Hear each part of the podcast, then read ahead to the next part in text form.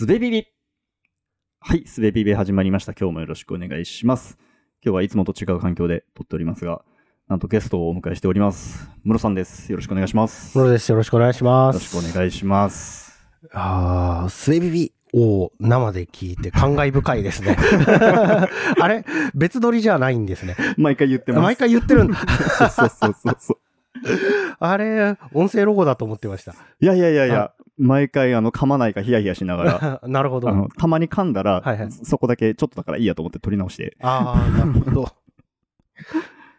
そうなんですよ。ありがとうございます。今日お招きいただいて。はい今日あの、なん、なんですかね。刑務所の懲罰房みたいな。収録してますね。漫画に囲まれた懲罰房。漫画に囲まれた懲罰房ですね。あの会社の中の趣味の部屋みたいな小部屋で撮っております。はい。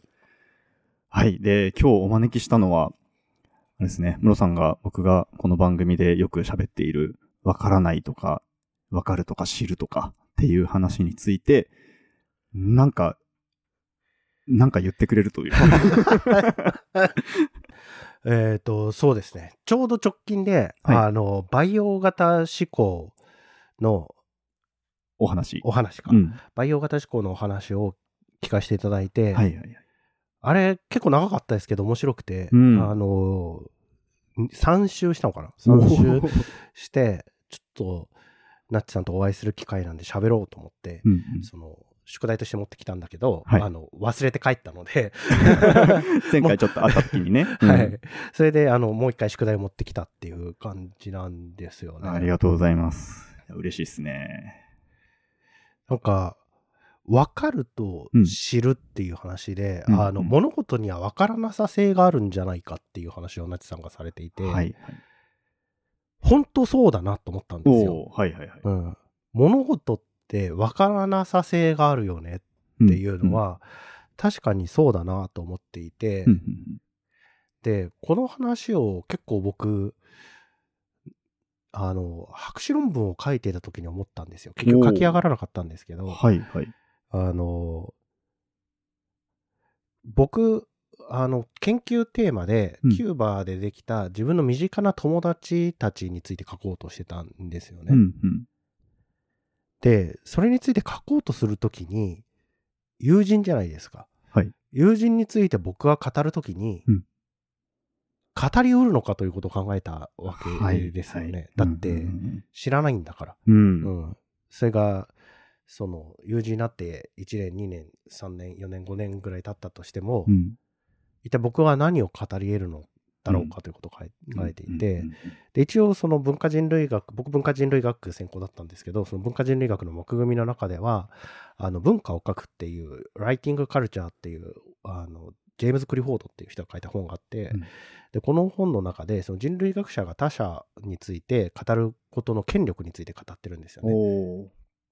それって本当にいいんだろうかでそれについて考えた時に本当にそうだよなと僕たち何かが分かったかのように何かを書くんだけれども、うん。それが分かっているんだろうかって思った時に、でまあ昔自分の前の先行研究とかを読むわけですよね、そうするとやっぱこの人たちはこれを分かったとみなしてきたんだろうなと思ったわはいけですよ、はいはいはい。つまり分からなさがあるということは、うん。みんな100も承知だとは思うんですよ、うんうんうん。けどこの100も承知な中で何かが分かることっていうのは確かにあるんだろうと思っていて、うん。そうするとその分かること分かっている部分と分からない部分があった時に、分かる部分があることをもってしてうん。分かったとしてきたのではないかなと思ったんですよね。から誰かが僕たちが誰か他人のことを分かるのか分からないのかっていう話をした時に、うん確かに分からないんだけれども分からないと言っていても仕方がないのでうん。ある部分を自分が分かったとみなして分かったという体で振る舞い始めると。いうようなことがあるんじゃないかなと思っていてそうすると分かるっていうのは何て言うんですかねその非常に便宜上のうん実際的な問題っていうか、うん。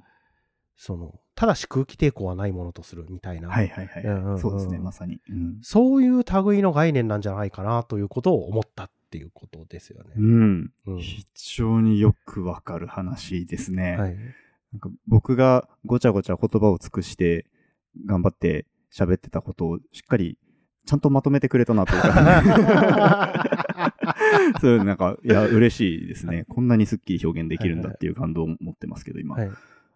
あの、そう、室さんのお話の中で、はいえー分かったことにしてきた。分かる部分と分かんない部分があって、分かる部分があるっていうことぐらいは言えるのではないかっていうお話が、ちょっと僕には、あの、新鮮で。うんうんううんん。というのも、僕は今までこの話のことを考えるときに、物事全体について分かるのか分からないのかっていうような、んえー分類で考えていたんですけど、物事はそもそも分かる部分と分からない部分があるうんっていうような考え方をしたことがなくて、うんうんうん、なるほどなと思いましたね。うん。で、まあ、それは、でも、もしかしたらある意味で、その、えー分かり方を限定するうんということが、その分かる部分と分からない部分を分けるっていうことと、もしかしたら同じなのかもしれないなとは思いつつ、うん。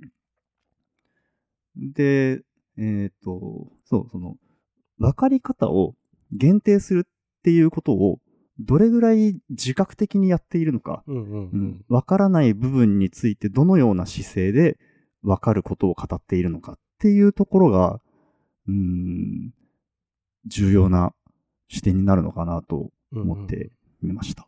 確かにね。僕たちのコミュニケーションの一般的なプロトコルの中にうん、ないですもんね。そうなんですよ。今、理解度80%でやってますみたいな。すいません。が話し始めました。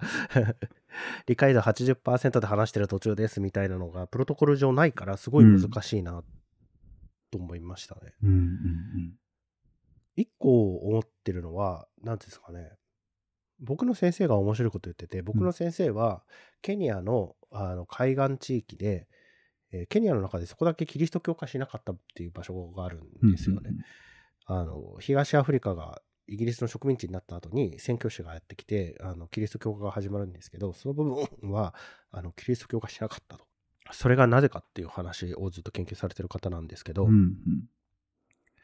あのその先生がおっしゃっていたのは僕たちは何かを信じるときに100%信じるとか100%信じないということはないんだと、うんうんうん。例えば受験勉強をするときにあの毎日自分で勉強してますよねと。でも同時に太宰府天満宮のあのお守り買うじゃないですかと、うん。そうすると自分の信頼のポートフォリオみたいなのの中にあの実践によるそので訓練による、うん。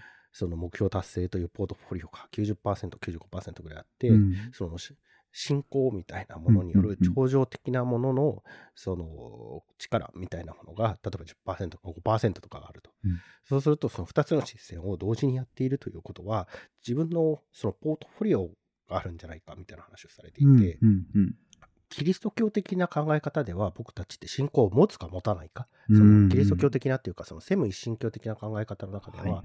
信じるか信じないかしかないんだけれども、うん。実は僕たちのその実践的な営みの中には、うん。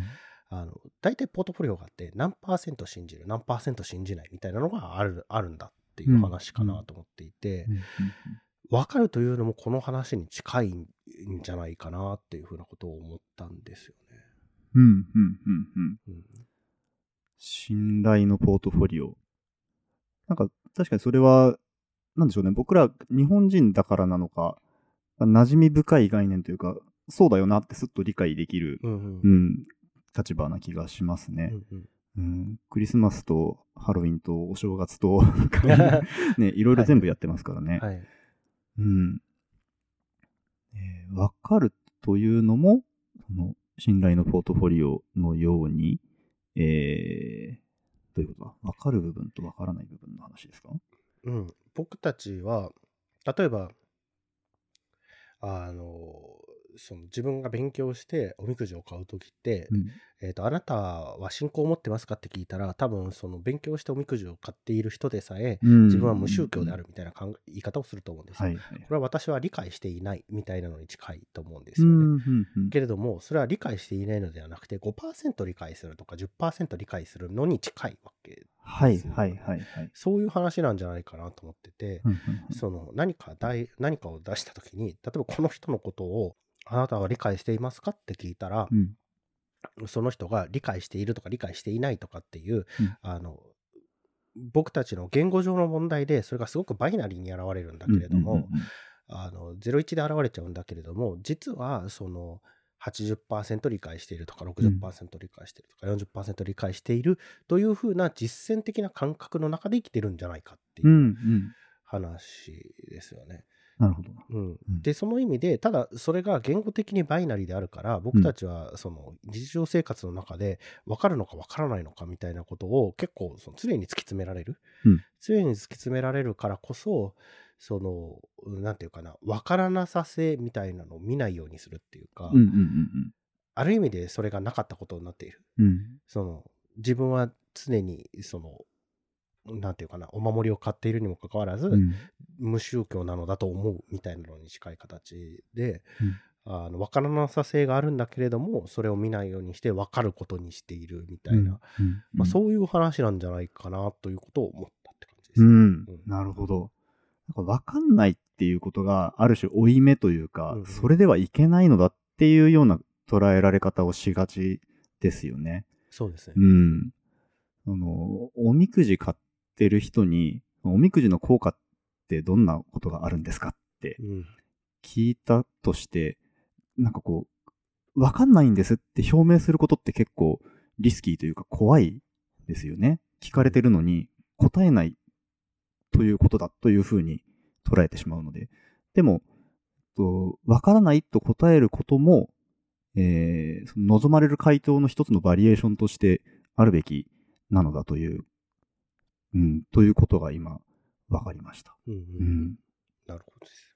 そしてその、うん、おみくじの効果がわからないと言っていることについて、でもおみくじをなんとなく買っている人は、それについて説明する言葉を持たないだけで、本当は分かっている。まあ、あの、僕の言葉の置き方で言うと知っているのかもしれないですよね。うん。だから、分かると分からないみたいなのが、その、分かった状態と分からない状態があるのではなく、うん常に分かりかつ分からないのであるみたいなことなんじゃないかなと思って、うんその、うんナッチさんのお話を聞いて思ったって感じですよね。うん。面白い。そうですよね。うんで、そこで僕らは、えー主に言葉を使ってコミュニケーションを取っていて、言葉というのはもう分かっていることしか表現できないツールですよね。もう原理的にそうですよね。あの、分からないことっていうふうに言ってしまうと、それは表現したい分からないことではなくて、分からないことという言葉で表現される分からないことという範囲に押し込められてしまうと。その通りだ。うん、そう、その状況で、じゃあ僕らは分からなさについて表現するときって、ダンスするしかないんですかね？うーん。ダンスするしかないんですかね？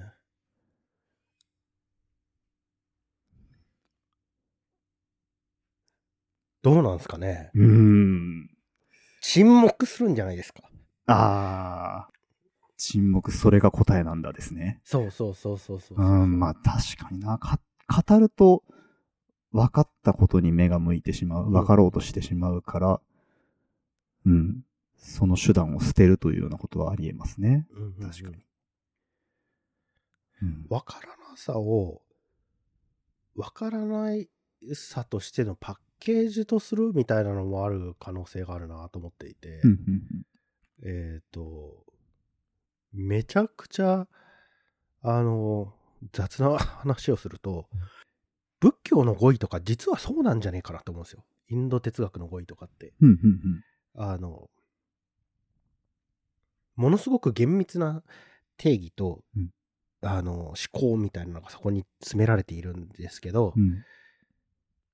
まあ、聞いてみてもよくわかんないみたいな。うんで、そう、聞いてみてもよくわかんないみたいなのこということは、こっから先は、その、よくわかんないことなのだというパッケージがあるみたいな。あの、ああ、そうですよね。あの、か各者悟？った人、うん各者かどうかっていうのは、あの、言葉では表現できないみたいなのもそういうことなのかもなとは思うんですよね。はい、はい。わからないから、うんそれはわからない部分として、わからない領域のパッケージとしてそこに置いておくんだ、うん、みたいな、うん、うんいうことなのかなとは思うんですけどね。うん。うん、ううん。ん。なるほど。で、今話を聞いて思ったのは、その言葉によって分かるということは、つまり教科書が書けるみたいなことなのかなと思ったんですよね。こう、えー誰か属人性を持って誰かに教えてもらわずとも、例えばテキスト化された、例えば音声化された、うんなんかその、うんパッケージ化されたものうんによって、えー伝承することができるというものが、なんかこう、なんて言うんでしょうね。わかる範囲。うん。そして、それで代替されない、えーまあ、職人の一子相伝の技術とか、うんうんそういったものが、えーわからなさの範囲なのかと。うんうんううんん。なるほど。ナッチさんのお話を聞いて、うんもう一個論点があるなと思ったのを思い出しました。うんうんあの、言語による抽象化の問題があるなと思はいっていて、。言語って、ある意味でその固有性が失われている？うん例えば我々が犬という言葉を喋るときに、うん。その犬っていうのは常に個別具体的な犬としてしか世界に存在しないにもかかわらず、うん。僕たちは犬という言葉を使うことによってカテゴリーとしての犬みたいなものをうん抽象概念として把握するわけじゃないですか。はいここに2つの水準がすでにあって、うん。うん。犬とは何かが分かるということは、うんその個別具体的な犬という存在をが分かるということとはまた別の水準にある。だろうなということを思ったんですよ。はい。これがすごく複雑というか難しい話だなと僕思ってて、うん。あの、なんていうかな。個別的でないものはこの世に存在しないじゃないですかう。ん。うん。てのものっていうのは具体的にそこにある。うん。ただ僕たちがそれを破示するときっていうのは、把握するときっていうのは、必ず抽象化される。で、この抽象化されるときに、必ず何か取り落とされるものが出てくるんだが、うん。えっ、と、それについてはあまり意識を払わないようになっている。うん。ううんん。ってなると、その、やっぱり分かる、分からないみたいなのが指し示してるっていうのは、なんかその意味でものすごく、その実践的な水準というか、うん。常に取り落ちることがあるので、うんそれは毎回考えるのは予想みたいな意味での分かるなんだろうなと思ったんですよね。うん。うん。うん。うん。うん。ちょっと議論が行ったり来たりしてってあれなん。ですけど。い。や、でも、わかりますね。そうですよね。だそれを踏まえると、えー、個々の事象については、表現できないということは、うん、具体的なものについて、少なくとも言葉で分かったり、伝達したりするということは、限界があるというか、えーと、種類が違うもの違うレイヤーのものを表現しているに過ぎないということになりますよね。そうだと思います。やっぱり僕たちがバーチャルな世界に生きているはいはいはい。ということなんだと思うんですよね。で、それ、言葉だから実はそうなんじゃななくて、多うん分そのナッチさんの方がお詳しいと思うんですけど、この辺りは。その僕たちの知覚システム全体がそうじゃないですか。うんうんうん僕たちが物そのものを知覚してるわけじゃなくて、うんそれを電気信号として処理された、うん。その情報だけを操作しているわけなので、脳で。そういう意味で、バーチャルの世界で生きている。うんうんうん。から、この、その意味でも何かを分かるとか理解するっていうのは不可能じゃないですか。うん。なんていうかな。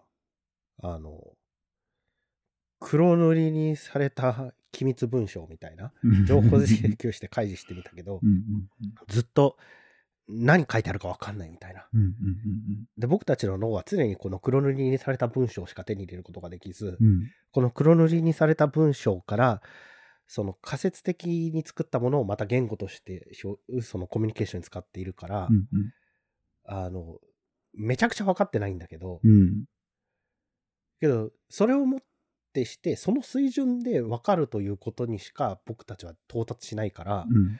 分かるという言葉が意味してるところっていうのは、もうそこにしかないみたいな感じかなっていう、うん。ううんん。いうことを思いましたね。うんはい。はい。はい。はい。うんなんかこう、いいですね。このテーマの結論みたいなところに 行き着いている気がしますけど、あの、つまり、あの、僕は、えー、なんか頭の中にある感覚を人に伝えることがどうしてもできないということに、まあ、ある種、えー苦しんだり悩んだり考えたりといったことをしてきていたんですけど、もう、それは不可能であるということを納得した上で、じゃあ、僕が表現しようとしていたものは何なのかっていうことを無理やり言葉にしようとすると多分経験なんですよね。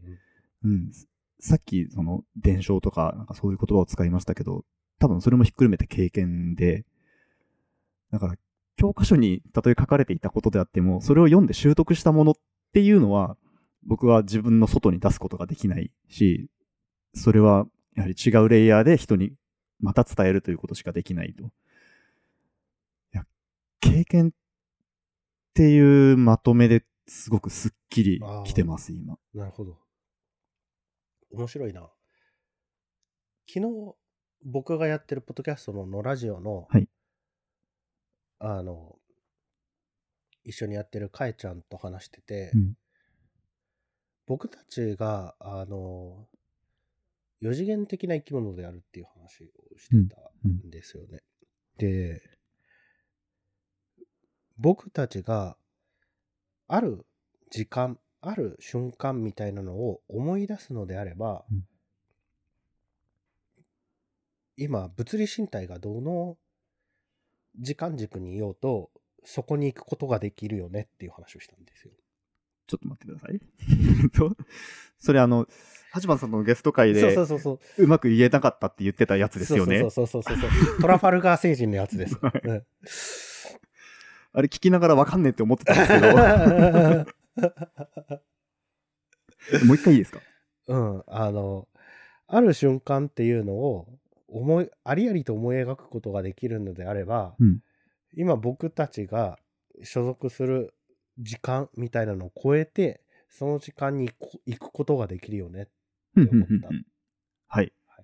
そこまでわかりました。はい。うん。で、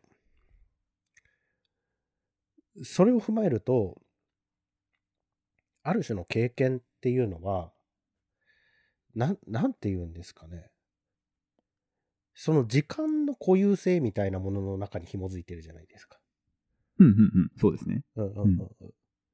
で、僕たちはおそらく四次元人なんだけど、うんあの、未熟な四次元人なので、うんこの他の3次元を他者と共有できても、この4次元、4つ目の軸だけは他者と共有できないと。うんうんうんこの時間に紐づいてる固有性を僕たちは交換することができないみたいな話をうん今、ナッチさんはされたのかなって僕は理解しましなるほどと思ってます。た。うん、でもそういうことですうね。んあの、こんだけリモートなんちゃらが発展してるけど、でも、やっぱり僕らは時間と体を使って人に会いに行くとか、何かを取ってくるとか、なんかそういう、えー、時間と空間に縛られた行動に価値を感じているわけですよね。それ、つまり、制限されている次元うんうんということですね。うん。うん。なんか多分ね、この時間の次元みたいなのが僕たちにおいて、ちょっと、なんていうのかな、特殊なんじゃないかなと思っていて、うん。あの、直来ってあるじゃないですか。あの神社でお祭りとかした後にみんなでご飯食べる。はい。あの、垂直の直に合うって書いて、うん直来。あれ、あの、民族学の文献とかには、その、共食、共に食べるうん。うんことで、あの、共に過ごすことに意味があるみたいな書き方されてて、うんで僕はずっとその空間を共にすることに意味があるんだろうなと思ってたんですよ。うんえっ、と、民族学とかの文脈では、その、ひ神と人が共にいるみたいなことの、その空間的な意味に僕は理解してたんだけど、どっちかというと時間感覚なのかもなと思ったん。ですよね。そこで共に食べることの意味がある。うん。うん。だって本当に空間を共にすることに意味があるんだったらみんなバラバラであの来たっていいいいわけで、うん。今日はお前明日はあいつうんとかでもいいんだけど、うん。そうじゃない。みんなで同じ時空を共有しないって意味がない。うん。むしろ時間の方に価値がああるんじゃないかな、あでそのリモートワークになってもみんなでオフィスに集まりたがるとかいうのもなんかそれなのかなと思うんですよね。時間に紐づいた何かみたいなのは交換不可能なので、うん。一緒にやるしかない。みかなと思う面白。そうですよね。なんかあの、ネットの通信の遅延があって、どこまでの遅延ならリアルタイムと感じるのかみたいなことを考えたことがあるんですけど、まあなんか別に実験のデータとかはあるわけじゃないですが、うん。なんかこう、一緒にラジオ体操をしようとしたことがあるんですね。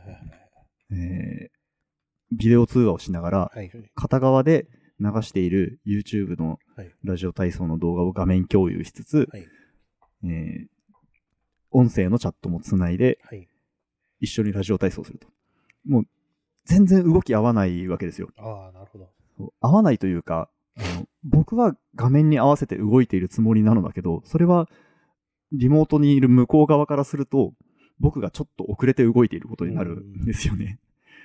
それは、うん、時間を共有してはいるんだけど、なんかコミュニケーションずれてんなっていうものになるんですよね。まあ、それはラジオ体操だったので、別にずれてもいいんですけど、なんかこれが、うん、会話とか、例えばその、直来の場とか、そういうところで、時間的にずれているということが、どれぐらい影響あるのかっていうことはちょっと興味湧いてきましたね。確かにうんそのリモート会議をしていると、ああの、リモート会議で自分だけリモートにいて、画面の向こうはリアルに会議室に集まっているっていう状態で、自分だけが孤立するっていうことがよくあるんですよね。まあ、想像に難くないと思いますけど、うん。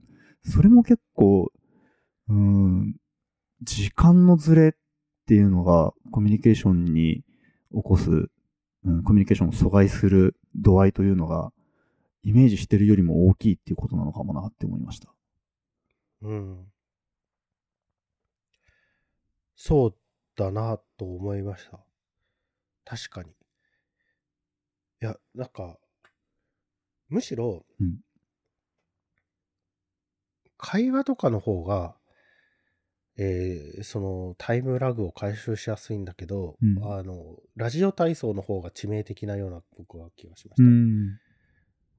少しのズレも許されないみたいなうん。のが多分その身体が本当に同時に動いてることに意味があるんじゃないかなと思うから、うん。うん。そうするとリモートでラジオ体操しようとするとほんの小さなタイムラグが本当に許せないものになっていくんだろうなって思いましたね。うん。うん。それ、そうだな。こう、面白いな。だから、まとめると、なんか、ナッチさんのお話を聞いて、あの、僕が思ったのは、あの、我々は抽象的なことっていうのは交換可能なんだが、うん固有性みたいなのは交換不可能なんだ。うん。で固有性の中に分からなさがあり、ナッチさんはそれを分からなさ性と呼んでいる。うん。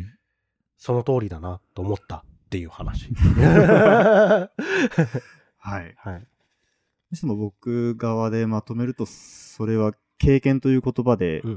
うん表現しうるのではないかってう。いうことが今日一番の収穫ですね。はい。ナッチさんはなんでそれ共有したいんですか？なんでなんでしょうね。うーん。ああ、それは考えたことがなかったですが、共有できてないと気づいたからという理由しかない気がします。エンジニアっぽい発想ですね。そうですね。うん可能っぽいのにできてないっていうことが気持ち悪い面白いな。なんか僕は、その分からなさ性みたいなものは価値があると思ってるんですよ。うんうんうんなので、それをみんなと共有したいっていうより、自分だけのものでああった方が良いという感覚なんですよね。うんうんうんうんナッチさん、経験っておっしゃいましたけど、うんうん例えば人間、うあの、さっきのトラファルガー星人の話だと、うんどこかのポイントに帰れる軸感みたいなのが多分あるんだと思うんですけど、うんそれが交換可能なものであるべきじゃないと思ってるわけですよね。はいはいはい。うんトータルリコールみたいな話になってきますもんね。うん架空の記憶が入ってるみたいな。そうすると、僕の僕性みたいなものが失われるから、うんうん僕ダッシュみたいな人が増えるわけじゃないですか。はいはいはい。であるよりは、僕の僕性の方が大事だなと思ってるし、うんもっと言うと、みんなのみんな性の方が大事だと思ってるわけですよね。んみんなが僕ダッシュであるよりは、みんなである方が良くて、はい。でもその経験とかが交換可能になってしまうと、その彼らがみんな誰かのダッシュになっていくよなとは思うんですよね。うんうんうん。それを、あの、みんなナッチダッシュにしたいという欲望があるのかなと思って聞いてみました。ああ、そう言われると、そう考えてるわけではないんですよね。はいはいそう。ただの興味なんですよね。それが、たとえ実現できたとして、うーん、どうだろうな。僕は、僕のコピーが作れるわけではないと思うんですよ、ね。なるほど、なるほど。うんうん。あの、何か感動するような体験をしたときに、それを人にえー熱っぽく話すということをやっても、その熱が伝わらないことがもどかしいみたいなときに、うん、同じ経験をしてもらうことができない場合、まあ、うんそれは原理的に不可能ではあるんですが、えー自分がどれぐらい感動しているのかっていうことを、こう実感を持って理解してほしいみたいな場面があって、うんうん。そこで、あ、この感動を共有したいって思うことがありますね。なるほどね。うん。なるほどね。うん。さっき理由を問われた時にこれが出てくればよかったですね。ま まさにこれが理由ですね。ああ。うん確かにね。とか、うん。何かについて説明している時に、自分がもうそこは通ったっていう道を、でもこういう考え方もあるよっていうふうに提示された時に、いや、そこはあなたが考えているよりも何週か後の僕は話をしているんだよっていうことを伝えたかったり、もしくは相手がこの道を提示してきてくれていることが、もしかしたら自分より3週上の話をしてるかもしれないっていう疑念が晴れず、そこでコミュニケーションを諦めてしまうとかいうことも、これもよくある。んですよね。なるほど。うん、そこで何週目かみたいなことが共有されるとだいぶいいのにな。はいはいはいはいはいはい。まあ、ナッチさんの感覚とはちょっと違うのかもしれないですけど、わかります。あの、情報のメタジェスメッセージが欲しいっていう、そうですね。うんはい。どういうつもりでそれを言ってるのかっていう情報が欲しいみたいなうんうんうんうんうんうんまさにそれです。のはあるなと思いました。うん確かに。感情同調してほしいっていうのは確かにあるなと思っうん、て、同調しされないと悲しいみたいなのはあるなと思ったんですけど、ねえ、こう、もうちょっと厳密に計測できるといいんですけどね。そうですね。怒り89みたいな。そうそうそう。セニ、ん？セ、セトロニン？セニトロン？セロトニン？セロトニン、うんセロトニンが3ミリ単位出るぐらい幸福だったみたいな。ああ、いいですね。そういうのいいですね。3ミリ単位かみたいな。でもその指標になれればきっと伝わるようになるんでしょうね、それも。うん。あ、でも、それって、あれだな、3ミリ出た時の感動の度合いというのが人それぞれだなというところからやっぱり逃れられない。多分、その、受容体がどれくらいある人？の場合、3ミリ単位では、みたいな話。君、受容体少ないもんね、みたいな。いいな。うん、そうですよね。だからそう、そうなんですよ。だからやっぱりその、うん、そこ、そその個体差も含めて、うん、湧き起こる感覚みたいなものが共有できる世界みたいなものを思い描いたのかもしれないですね。うん人生であるんですか？そういうのが共有できたなっていう。共有できたかどうかが確かめられないんですよね、これが。ああ、確かめなくても、あ、できたかもっていう感覚を得たことあるんですか？いやー、あ、どうだろう。その、それをジャッジするのすごい僕には難しくて、はいはいはい。えっ、と、やっぱり自分の主観でしかないということで押し込めてしまうので、はいはいはいそこれまでそういう経験があったかどうか判断が難しいですね。いなるほどね。僕は、僕の自己認識としては、これまで他人とそういう意味で同調できたことがないなっていう感覚なんですよ。うんうん文化祭とか運動会とかでみんながわーってなってる時うん。に、うんあの、わーってならないから、はいはい。あの、ずっと同調できんやんって思思ってたから、うんこう、ある意味諦めてるっていうか、うんこの自分が考えていることを分かってほしいともあんまり思ってないし、うんうん相手が考えていることを分かりたいともあんま思ってない。うんっていうで、それを、このコミュニケーション可能なところに持っていきたいっていうナッチさんの欲望が、面白いなって思いましたね。室さんはその文化祭とかでわーって共有してるように見える人たちが共有してたと思いますか？ああ。どうだろう。その、さっきの信頼のポートフォリオみたいな感じで、うん。この人たちは、これを共有できてたとみなすんだろうなと思ってました。あー、なるほど。うん。そうかそうか。僕も、あの、室さんと多分同じようなタイプで、あんまり自分の感情で爆発してドーンみたいな、わーみたいなことになんないんですけど、それをやってる人の中にも、わざとやってる人と、本当にやっている人といるんだろうなと思っていて。うん。あ、じゃないな。僕、多分、あの、わざとやってる人しかいないと思ってました。ああの、僕が、えー、なんだろう、こんなにいろんな人が世の中にはいるんだっていうことを分かる前の話ですよ。あ。はいはいはい。中学生とか高校生とか。の時って、みんな自分と同じだと思うじゃないですか。はいはいはい。自分と同じ認識で、はいはい。この場面でそんなに感情に身を任せて、わーってなるはずがないのになってるっていうのは、みんなそれが楽しいと思って、ちょっと我慢してやってんだみたいな風に捉えてたんですよ、多分僕は。ああ。でも、そうかも。あの、我らが樋口塾の管理してくださってるあやなるさんいらっしゃるじゃないですか。はい。あやなるさんが、高校、ん？体育祭とか文化祭とかすごい好きだったっていう話をした時に僕聞きましたもんね。うん。え、本当に？って。うんうんうんうんどれくらい？って。で、いろいろ聞いたら、本当に楽しそうだったから、うん。結構新鮮な驚きでした、僕も。うんうんうんうん。ああれ楽しい人いるんだって思いましたね。ね。うんうんうん。から、確かにそうだったかも。ナッチさんと同じ感覚を持ってたかもしれない、僕も。うん今、かっこつけました。すいません。えーそうだね。今の話踏まえると、共有できていることにすることが可能なのだっていうこと。ですね、きっと。なるほど。で、それはその渦中にいる人たちにとっては本当に共有していることであるし、そうではない人にとっては、見なすこと。うんうんううんん。なるほどな。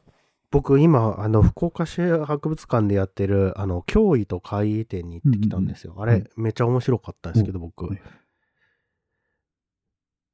あれで、怪異というのが存在するのかどうかっていうことをすごく考えさせられたんですよね。うん。例えば人魚なら人魚。人魚、あの、ほら、あの、東長寺の向かいのお寺さんに人魚のミイラがあるんですけど、うんうんあの、博多の。それが、人魚のミイラがあるという時に、うん人魚のミイラがあると思うのか、うん。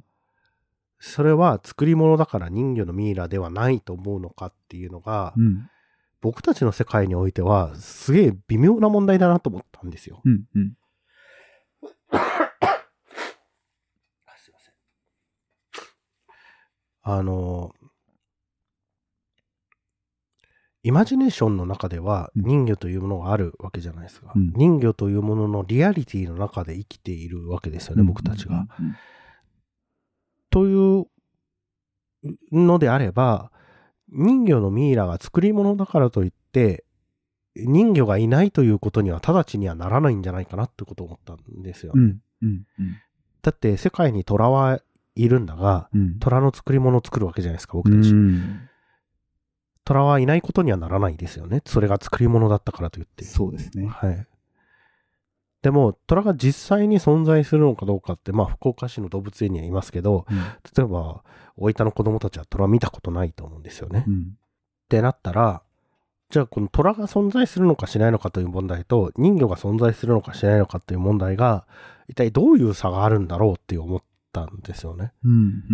あ、る情報の伝達によって、その生き物にリアリティを持ち、それがいるのだと思い、えー、縦作り物であったとしても、世界の中に物質として存在して、うん。で、ああ、これはいるのだと思うと。それはやっぱ実在論的にいいるということになるんじゃないかなって思ったんですよね。人魚は存在するんじゃないかなっていうことをすごく思ったんですよ。はい。はい。はい。展覧会に行って。うん。うんうん。うん。それは、あれですよね。と今の科学をもって過去に人形が存在したということが確かめられるのではないかという話ではなくて、うんうん。存在ということについて考え直したというような捉え方でいいですか？そうですね。うん存在、我々が思い描き、そしてそれが世界の中に物理的に生まれ出されたのであれば、うんそれはある意味ですでに存在してるんじゃないのかなっていう話ですよね。うんうんうんで、それが存在するかのように僕たち振る舞うわけじゃないですか。はいこれは人魚の話だから分かりにくいけど、例えばカッパとかだったら、うんカッパにシリコ玉抜かれるから、その、薄暗くなったら川に入っちゃいけないとか言われるわけじゃないですか。うんうんまあ、そしたら、振る舞いとしては夜川に入らないわけですよね。うんそれはカッパが存在するのと同じなんじゃないかっていう話うんのことを思いいましたね。そうなんですよね。そう、カッパに限らず、妖怪とかうん怪談話とか、がそういうものって、うん、そういう実利のために生み出されたものであったり、なんかわかんないけどこれでうまくいくみたいなことを説明するために作られたものであったりうんすると思うんですけど、それを作り話だと思って作った人が最初にいたとして、それを真実だと思って語り継いだり、信じたりする人たちがいるわけですよね。はい。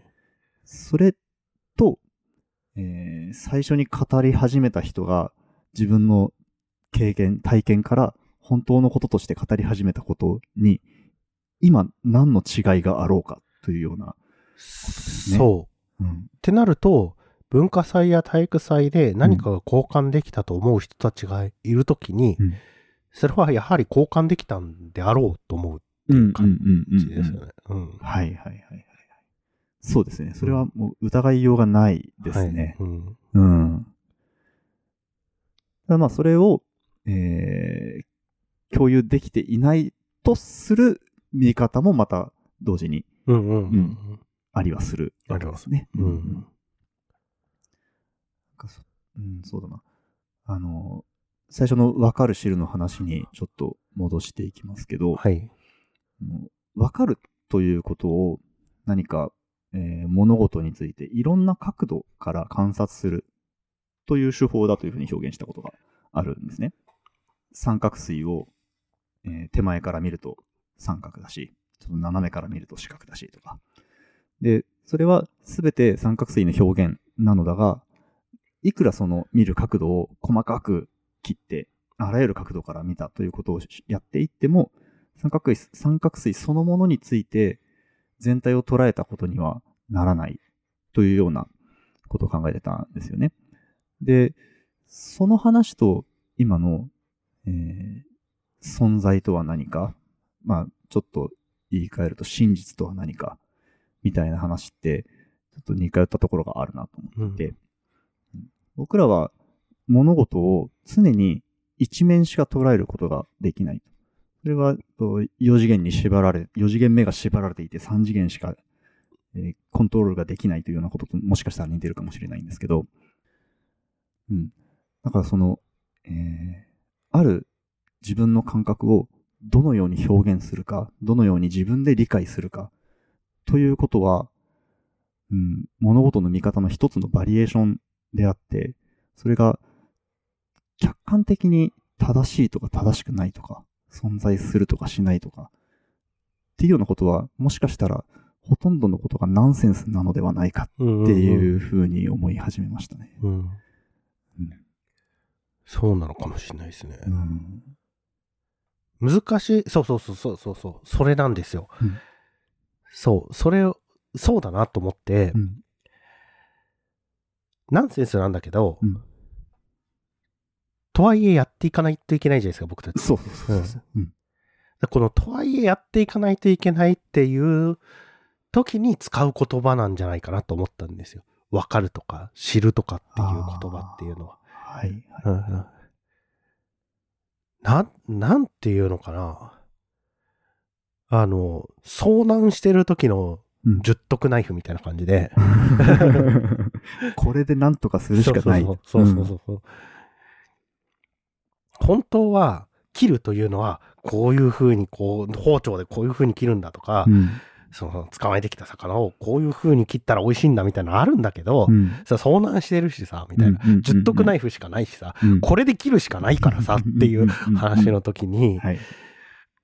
あの、言うてもしょうがないわけで、うんあの、知るとか分かるみたいなのは、これに近いんじゃないかなと僕は思ってるって感じですよね。